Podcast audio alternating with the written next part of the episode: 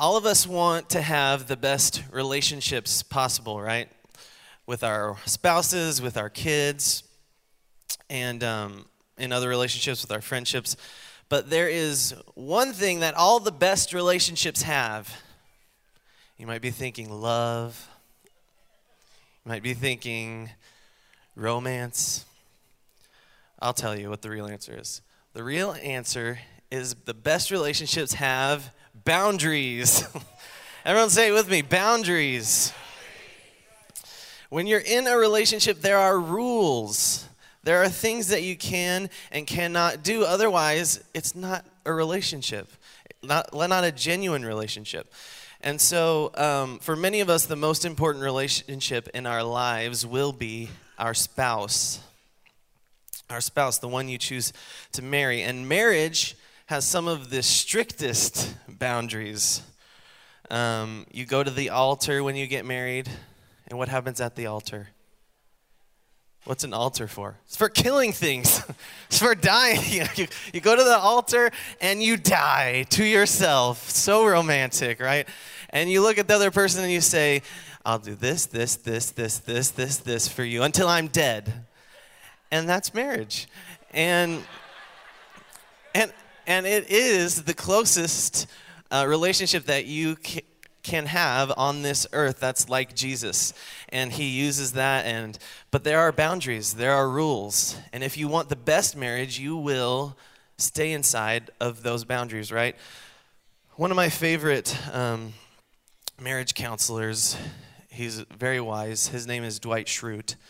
And... Um, He's he's from The Office, if you haven't seen it. I've never seen it because I'm a Christian, but I hear it's really funny. But this, he says, the Schrutes have their own traditions. We usually marry standing in our own graves. It makes the funerals very romantic, but the weddings are a bleak affair. Dwight Schrute. And so you kind of, right up front, you establish how it's going to work. And um, husbands, let me give you a little advice. If you will... Clean, if you will, serve your wife, prefer her in all your decisions, take things off of her plate. You'll have, at the end of the day, there might be a little room left on her plate for other things that you guys like to do, okay? It, it's part of, mar- marriage is a give and take. Marriage is, you have to serve the other person. Wives, you guys are doing great. I have no advice for you. Keep, just keep it up. Keep it up. Right, but but there are these rules, and if you want a good marriage, husbands, you got to lean into your wife. You got to surrender yourself. You got to follow these guidelines. If you don't want to do that, then I can't say that you're going to have a great marriage. I can't say that you're going to have a great friendship. I can't say you're going to have a great relationship with your kids. And um, and a lot of times, I think we do the same thing with our relationship with God. We want all the benefits of what God has to offer and none of the stipulations. We want to have peace, we want to have favor, we want to have blessing, we want to have great community, we want to have a life-giving marriage, but we don't want to do the things that is required for that. We don't, we show, you know, we show up to church twice a month when we can. Not you guys, I'm preaching to the choir this morning, am I right? Um, you know, we don't commit to a small group, we don't read our Bibles as much as we should, we don't spend time at, in prayer as much as we should. You know, when I'm giving people advice and they're like, I'm going through this, I'm going through this, I'm going through this, I'll say, okay, how much have you been reading your Bible? How much have you spent in prayer? How much time are you spending in community, listening to other people and praying with one another? And a lot of times in my own life, if I'm struggling with anxiety, if I'm struggling with if my temper's a little short, you know what that indicates most of the time? It's that I haven't spent the time in the Word that I necessarily need to. I haven't spent the time in God's presence that I necessarily need to. And it's because God, Jesus in John ten, he says, I came that you may have life and have it to the full. Life and life to the full. And so when we do the things that we're supposed to, we get life to the full. Jesus doesn't come to be mean or to put some rules on you so that you can prove that you love him, so that you can prove anything. He actually wants you to have the best life that you possibly can. Um, Britt Hancock, he I, he said a few weeks ago, But he said, uh, when you say yes to God, you get access to everything that he has for you. When you say yes to Jesus, you, you get access to all of that. The question is, how much does he get of you? And so this morning, we're going to study some scripture. Um, you know, in our culture, I think it just, it, we want all the benefits of things without doing the work, right? Uh, get rich quick schemes, pornography, the simulated intimacy that's just rampant in our culture. You know, we want to have that six-pack without stopping eating Chick-fil-A and drinking all the soda. We want to be rich, but we don't quite want to have a budget. So true, so true. And so, um, when it comes to Jesus, we're quick to point out that he loves us. We're quick to point out that he is forgiving. His mercies are new every morning. And all of those things are true. But it's also true that you can't really live life and life to the full until you start living inside some boundaries. You might be saying, Zach, you're kind of a downer this morning. You're kind of mean. Did your kids not sleep last night? Yes, they didn't. They don't sleep any of the nights. Um, and I'm not. I'm not trying to be judgy. I'm not trying to be religious. But at some point, our our faith, uh, the rubber has to meet the road when it comes to our faith. And we live in a culture where it just is okay. God accepts you as you are, and he does. But none of us can really stay there. And unfortunately, you have to do some of this stuff if you want the benefits. And that's just how life works. That's just how it is. You reap what you sow. All of these things are biblical principles. So let's get into the word, shall we? We're studying First John two. So you don't have to take my word for any of what we just said. We're going to read about it in the scriptures. So if that makes you feel any better. Um, we're going into First John. I have a few minutes. I have some amazing, mind-blowing things that I wrote down for you that would just, just blow your mind, but I'm going to have to skip some of it, so. Don't do it? No. No, no, no. All right, First John two. All right, so these are letters in the New Testament, and when you read the Bible, it's important. I like narrative. I like stories. Does anybody like stories? So when you read the epistles or the letters, there's not a lot of story. It's just a lot of do this, do that, do this, do that, right? And it's not as interesting. So it helps me to know what this, what the audience, why was the author of First John writing this letter? I think it's good for all of us to know. I think it's good for you to come to church on Sunday and learn something about the Bible that maybe you didn't know before, don't you think? So we're going to talk about the audience, the context that First John was written. I have a bachelor's degree, and I've been a pastor's kid for my whole life. So those are my credentials. So you can also pick up a Bible and read it for yourself. So, um, but First John is a letter written to two types of people in the Johannine community. Whoa. That's a big word. Johannine means in the context of John. And there are two people, and one is the religiously obsessed, and two are the spiritually misguided. The author of John is writing to these people because they're part of the Johannine community. John was an apostle, and when the church started, they had all these, they just like, Jesus was just a guy who showed up, and then twelve dudes later, there's just a church. And there's all these people trying to figure out what to do, and all these people trying to figure out how to follow Jesus. They just didn't have the New Testament like you and I have. And so there was a lot of, um, the letters are because there were issues that came up.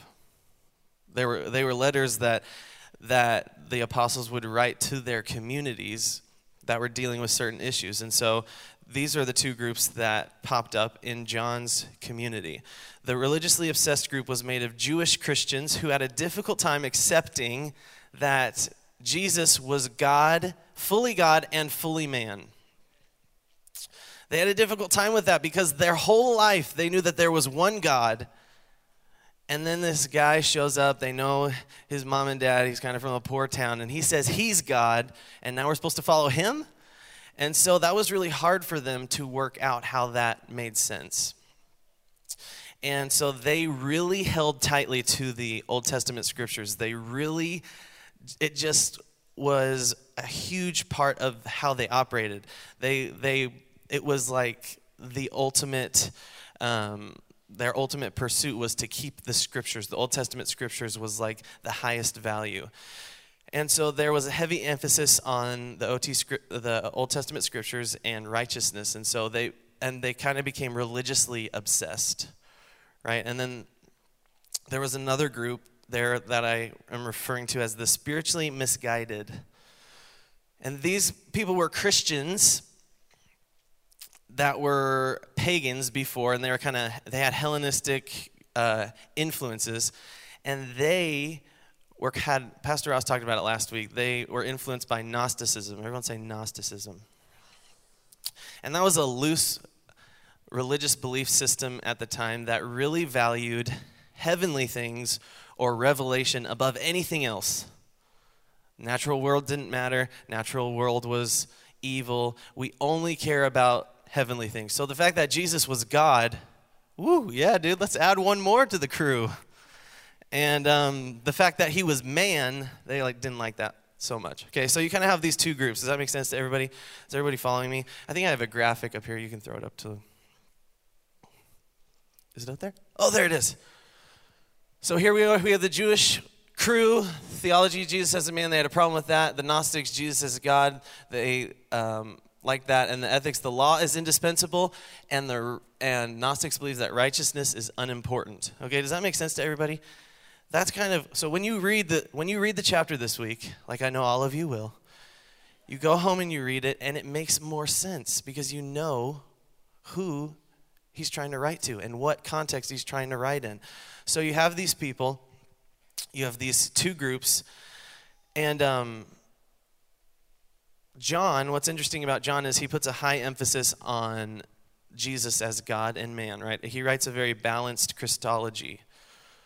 Ooh, look at how many words I'm using, you guys. I can't believe this. And that means he's he's he is fully God and he's fully man.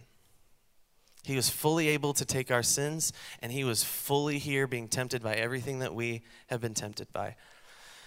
But these two groups, they couldn't quite get that into them, right? And if I had to choose which camp our culture as the American Western church falls into, I would say we would fall under people who may be a little spiritually misguided.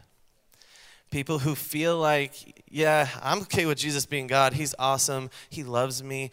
But as far as living in righteousness, you know, I, I'm accepted. I'm, I'm, I get forgiveness.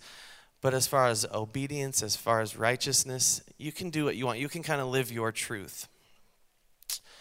And the problem with that is, you, it is, it is true. Jesus is God. Jesus loves you. Jesus accepts you. But that can't be the whole of the story, and you just live your life. Jesus isn't just here to serve your purposes and your goal. He's not here to serve my purposes and my goal. And I'll be honest that I want him to. I want him to do what, what I want him to do what I want him to do in the way that I wanted to do it, in the timing that I want him to do it. And I don't want to mess with growing or lessons that he may want to teach me. I just... I just be chill. Everyone just be cool. Why can't we just do that, right? And so this is kind of who for, this is who the author of John is writing to in this second chapter. Um, is these spiritually misguided people, and so we're gonna look at the scripture today. We're gonna read some of it, and we're gonna get some lessons from it. I hope um, you will be open to what the scripture has for you. There is no perfect Christian. We are all on our own journey. And God will stop teaching you lessons when you're dead. And so you can read the Bible all day long for the rest of your life, and God will still put his finger on things that may be happening in your heart. So um, as we open the scriptures, I just want to invite you to let the Holy Spirit speak. I'm twenty-nine, so I know most of stuff on earth, but there's some stuff that I'm willing, big enough to admit that I don't know. And so I just want to invite you to let the Holy Spirit speak to you through the word this morning. And so um,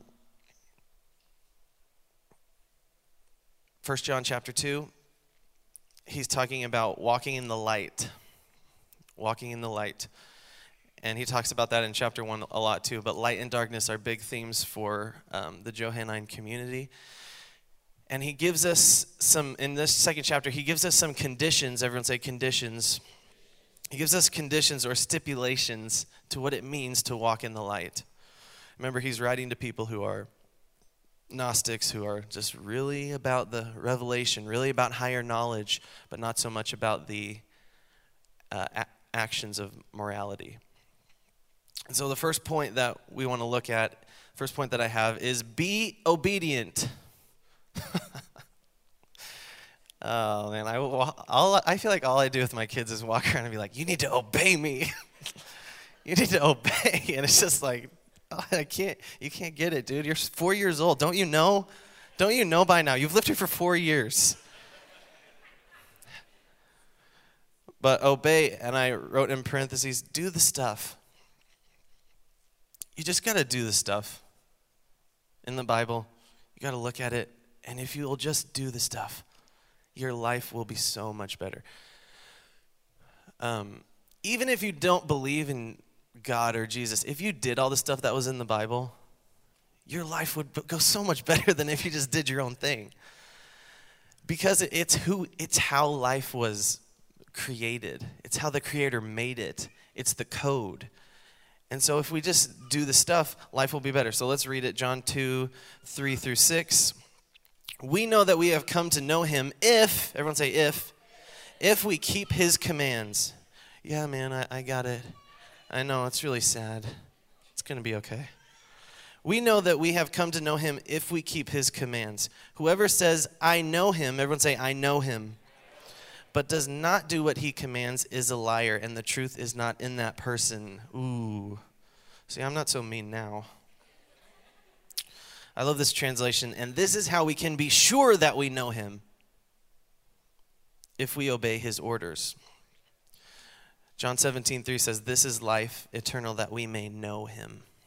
So this is how we know him, if we obey his orders. But, verse five, if anyone obeys his word, love for God is truly made complete in them. This is how we know we are in him. Whoever claims to live in him must live as Jesus did.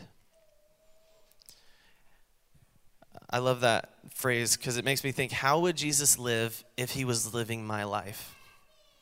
If he was doing all the stuff that I'm doing, if he was interacting with all the same people that I had to interact with, how would he treat the people that I come into contact with? And how am I? And how am I doing with that? And so, part of, if the first stipulation for walking in the light is that you have to live as Jesus did, and the way you need to think about that is, when I leave here, a Christian is a tiny Christ. When you go to lunch, just leave a big tip. Well, that waiter wasn't paying attention. I got one refill. I need, I'm a big drinker, so I need like a lot of refills, and so it really makes me mad. But you know what? What what would Jesus do? That's what I say, and then I tip him big.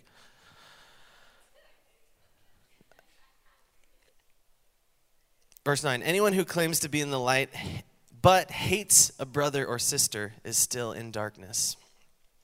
Anyone who loves their brother and sister lives in the light, and there is nothing in them to make them stumble.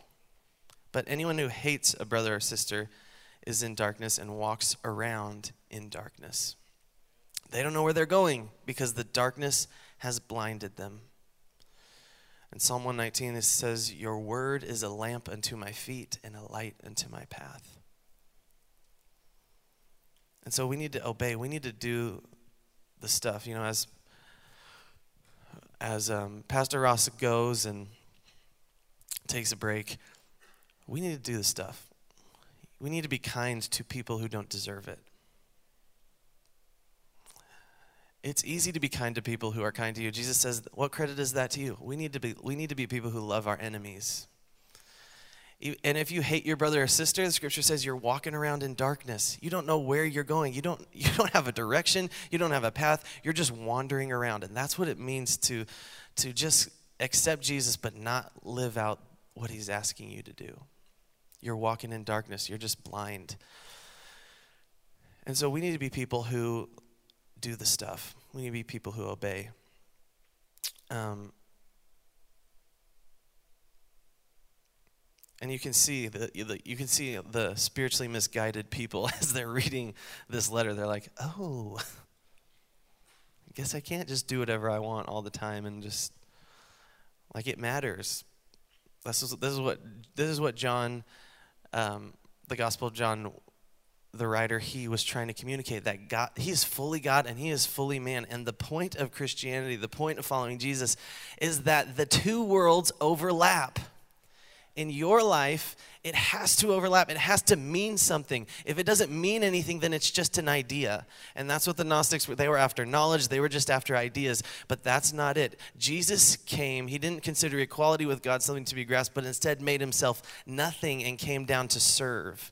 And so there is an overlapping, there is a kingdom that is coming that we have to participate with.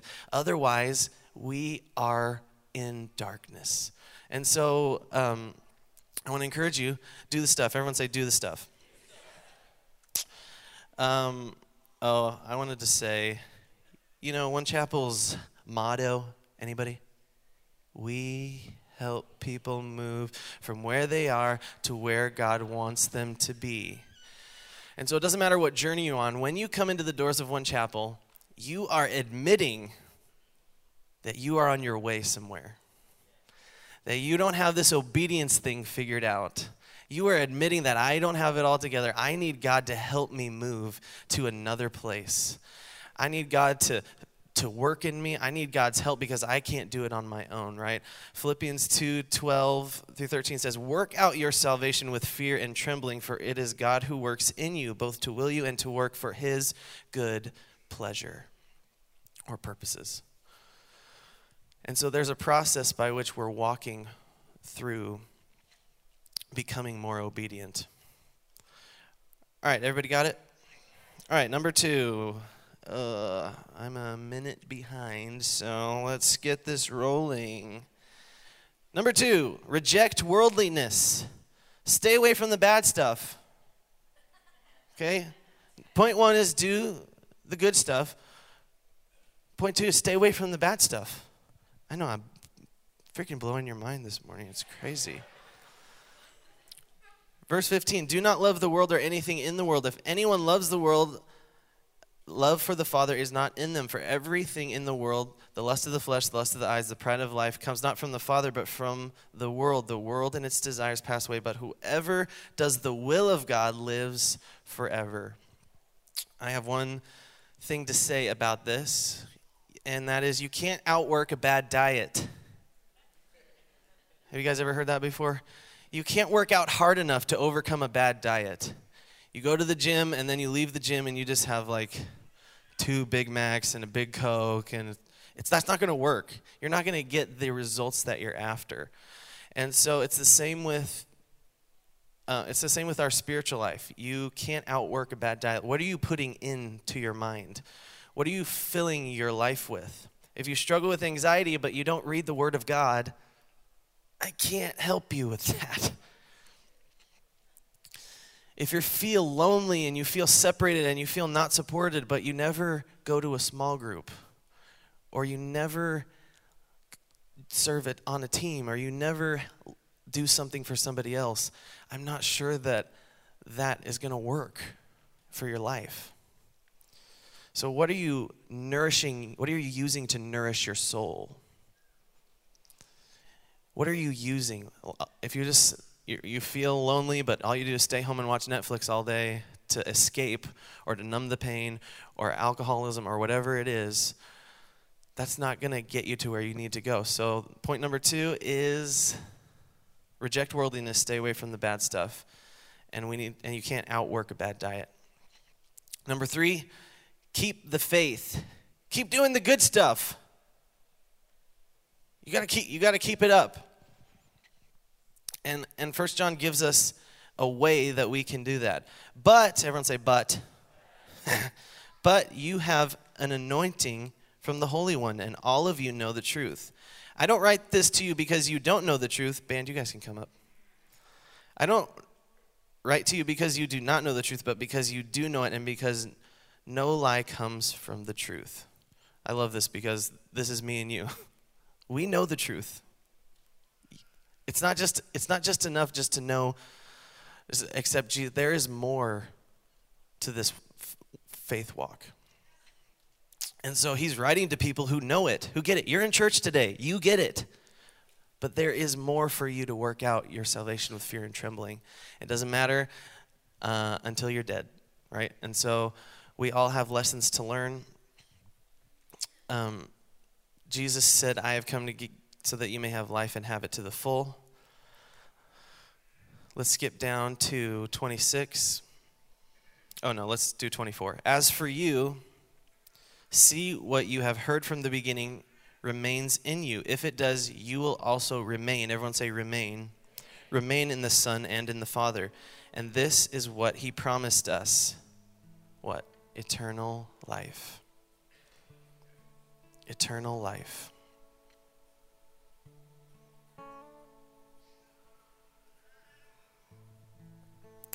Uh, let's go down to twenty-eight. And now, dear children, continue in him so that when he appears, we may be confident and unashamed before him at his coming. If you do not know that he is righteous, you know that everyone who does what is right has been born of him. And so the last condition of walking in the light is to remain in him. If you'll remember, John two was written to two groups of people. Spiritually misguided, who just need to just get their lives together, but then also the religiously obsessed. And so after all the talk of obedience, after all the talk of what you need to do, there is some good news. Unfortunately, you can't do it on your own. You can't live a life. You can't act righteous enough. You can't You can't obey your way into heaven. You can't behave your way into heaven. We need someone who is fully God and fully man. We live in the tension where, yeah, you have to take the steps. You have to take the steps, but God gives you the strength. And so on Pentecost Sunday, when the Holy Spirit was poured out, I just want us to reflect on the scriptures today. I want you to reflect, reflect on your life. Where could you be obeying God a little more this week or in your life or up to this point? If you could help it, what could you do to obey, to obey him? What could you do to stay away from some bad stuff that you may be stuck in or you may be trapped in? And the only way you can do it is to invite the Holy Spirit. The only way you can do it is to get in his presence. And I think that's what the Jewish Christians were missing. They didn't quite understand. Jesus is the answer. Jesus is God. You can't do it in your own strength. You can't do it just with the scriptures. You have to actually meet the person. You have to have a relationship with him. You have to have an experience with him. One of my favorite quotes is from A W Tozer. He says, "The Holy Spirit never enters a man and then lets him live like the world. You can be sure of that." The Holy Spirit doesn't come into you and then just let you live how you want to. God is working it out. He's working his purposes in you, whatever you are, whatever you have going on in your life. And our response is to surrender.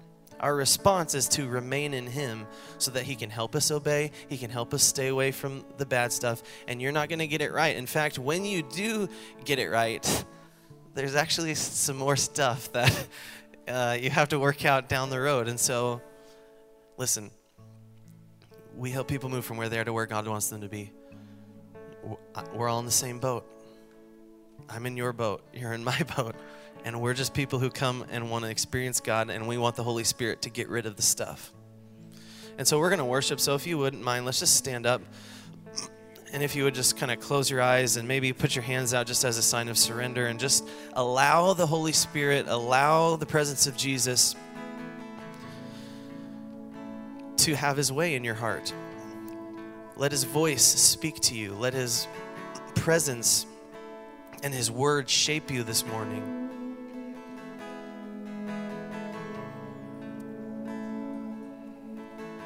Just right now, where you are, just in your heart, in your own soul, just invite him.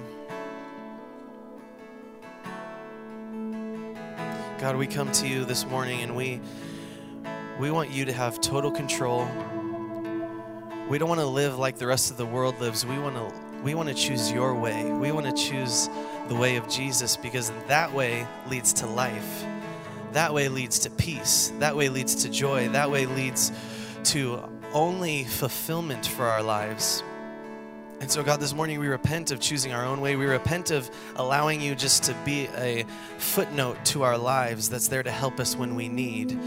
Father, we repent of trying to meld the scriptures to fit our lives, God. We want to meld our lives to your scripture.